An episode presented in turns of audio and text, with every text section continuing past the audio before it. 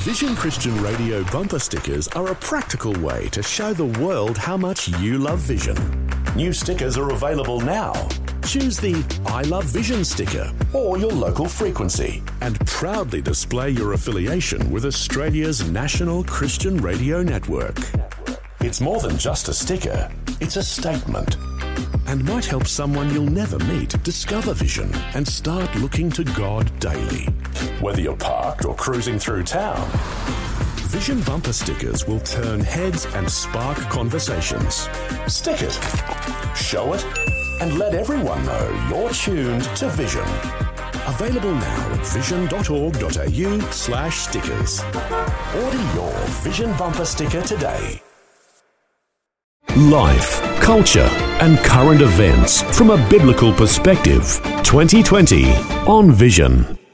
A documentary film set for Australian release celebrates the life of a Christian social entrepreneur who's become known as father to the world's largest family.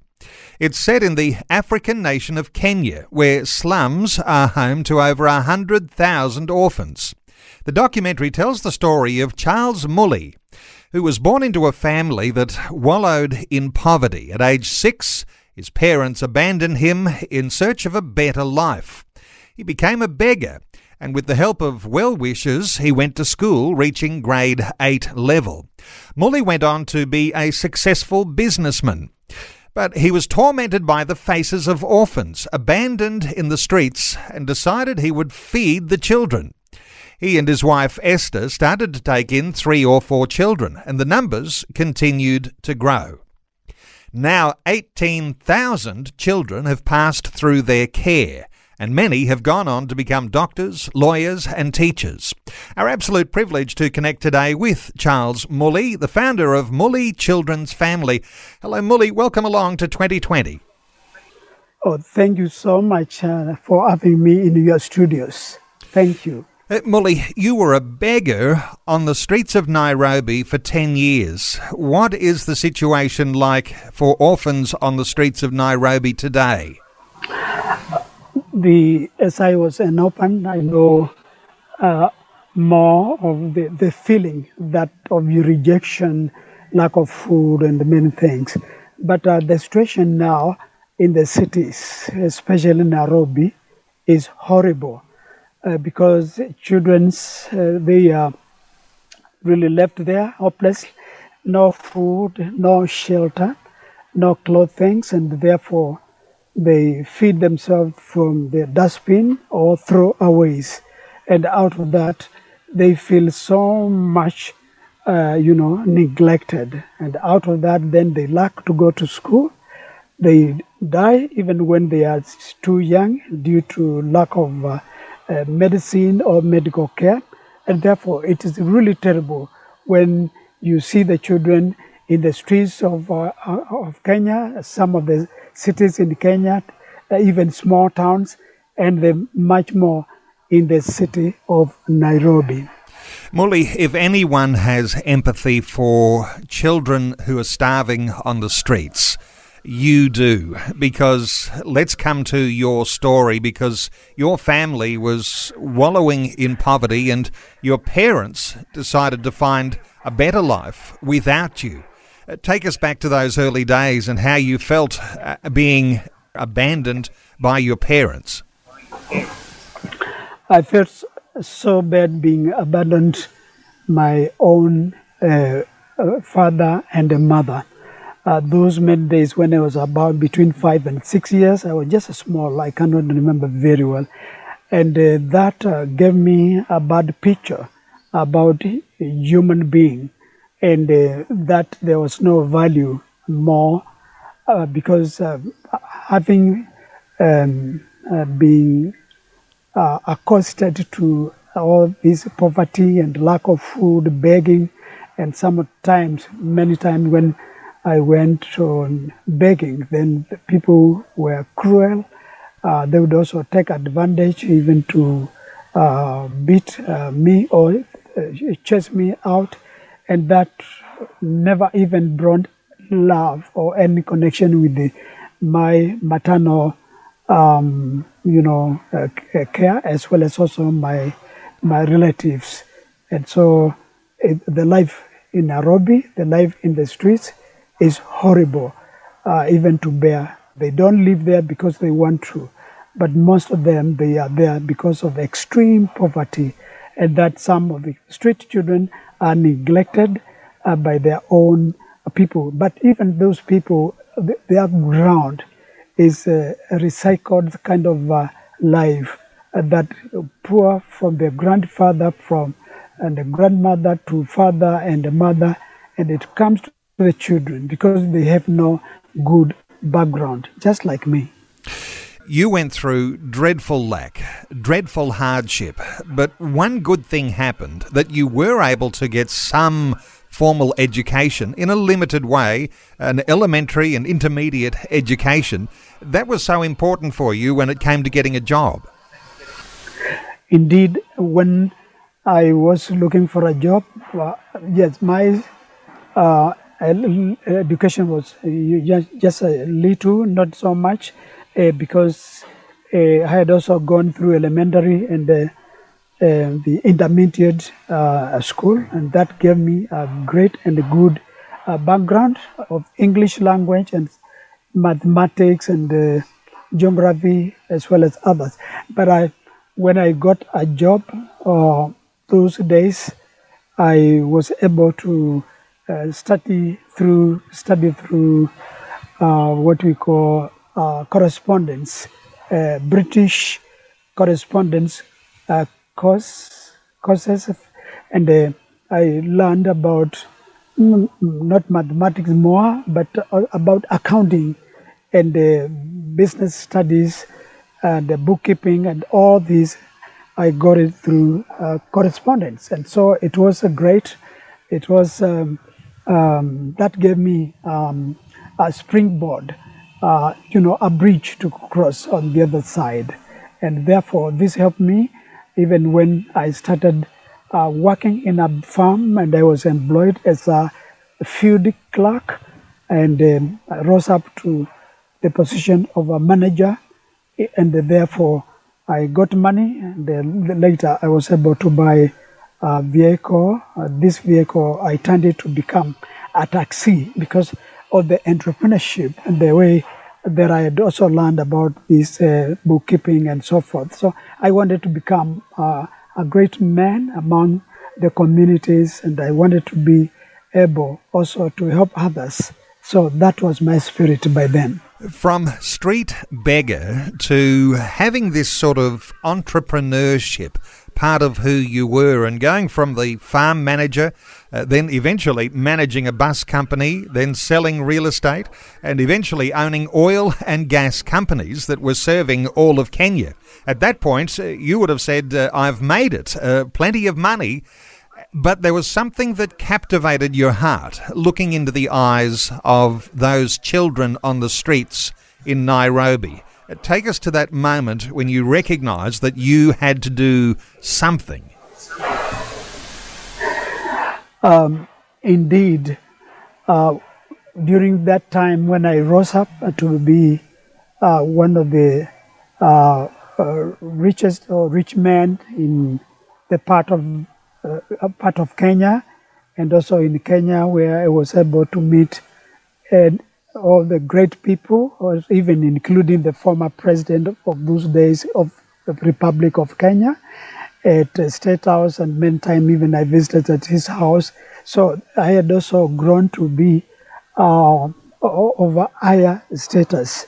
But I realized that um, later, when I lost my car in Nairobi in the year 1984, and this car was stolen by street boys.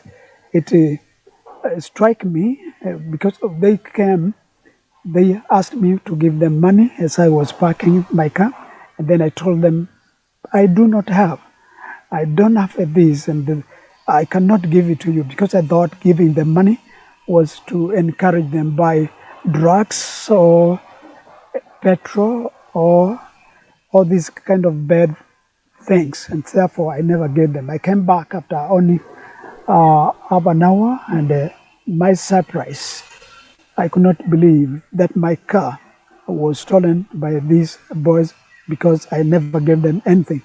But anyway, from that time in the year 1984, April, I struggled so much. I had no peace, even though I reported the matter to the police by then. Uh, um, uh, Central Police Station in Nairobi. But up to this day, I've never heard about that vehicle.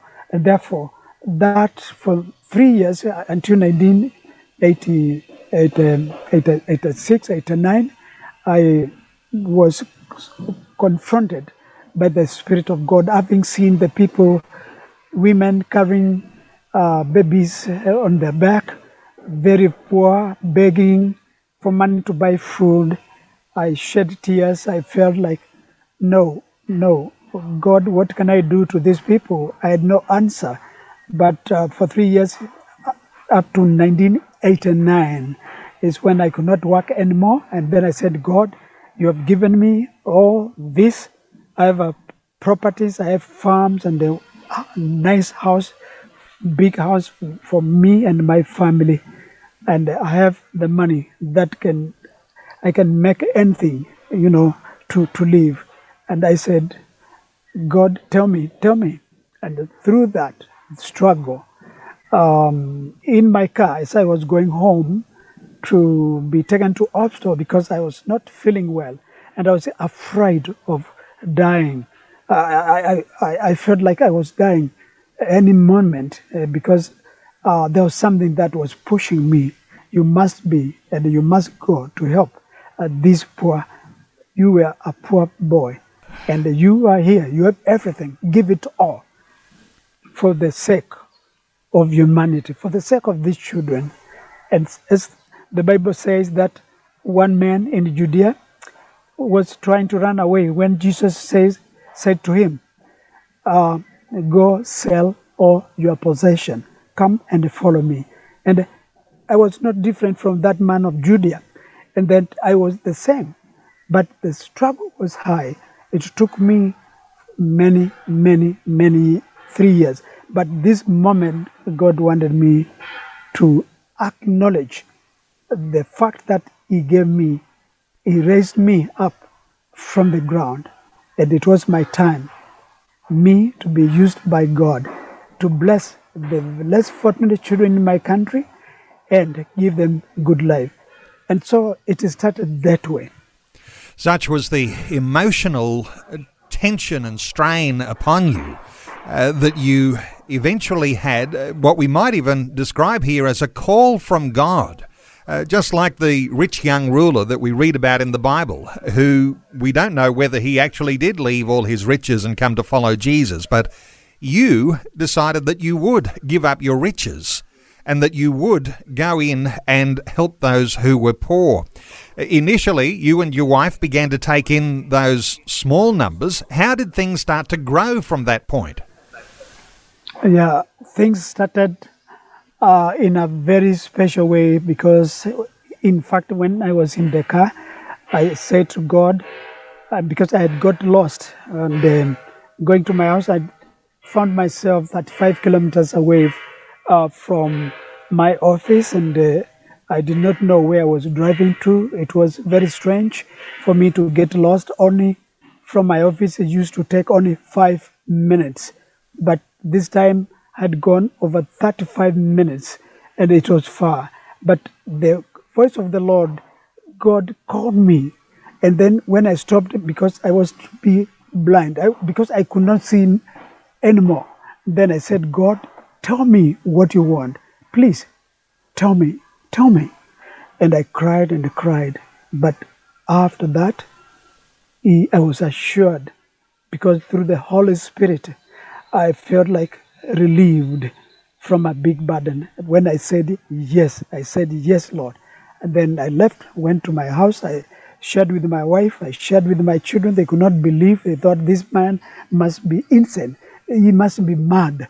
Why is our dad, even my husband, my wife asked herself, is behaving like this? Is it true? So it was a big blow to the entire family.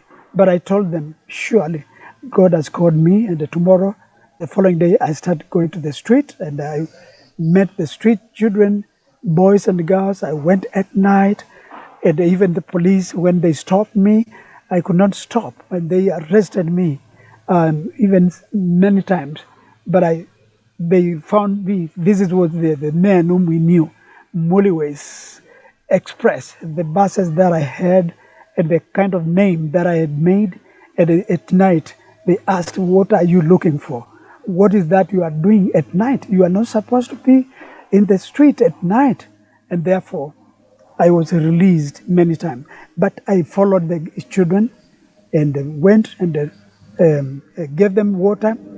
They got shower. We give we gave them food. We kept on, um, you know, praying for them, teaching the word of God, feeding them.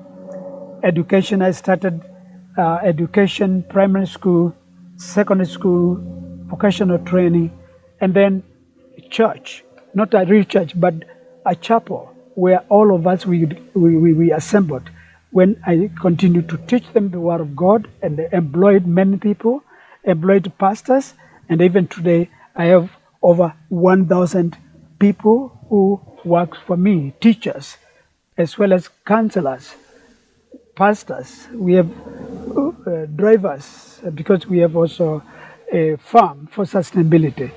And through uh, this, we call entrepreneurship that I learned, that God had taught me. I was able to, to start farming in, a big, large scale using irrigation and uh, started growing uh, crops for export to Europe, to Germany, and uh, even to uh, Netherlands. And so that's how it went.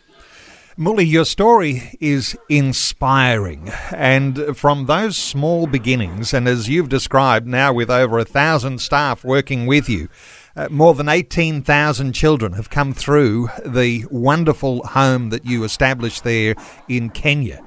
There's a documentary that is about your life. It tells your story. It's got stories of wonderful miracles that have happened uh, to enable you to do what you have done. Let me just let our listeners in on how they can be part of a special live screening of the movie called Mully. M U L L Y.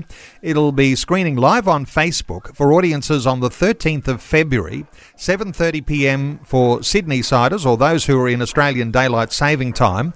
Uh, just an hour earlier in Brisbane, 6:30 p.m. in Brisbane. That'll be 4:30 in the West before the Valentine's Day release here in Australia.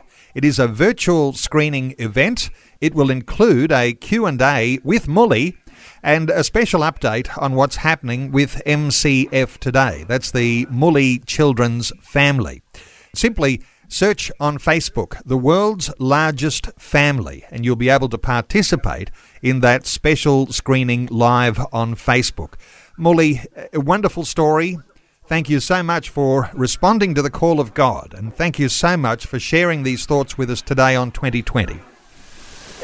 Thank you so much for having me today, and I pray that the people will turn up in a, a large numbers to see uh, this uh, movie Mully about my life. Thank you so much. God bless you. And just let me say too that there is a way that listeners can connect uh, to Charles Mully. You can connect with Mully at mullychildrensfamily.org. That's mullychildrensfamily.org. Thanks for taking time to listen to this audio on demand from Vision Christian Media.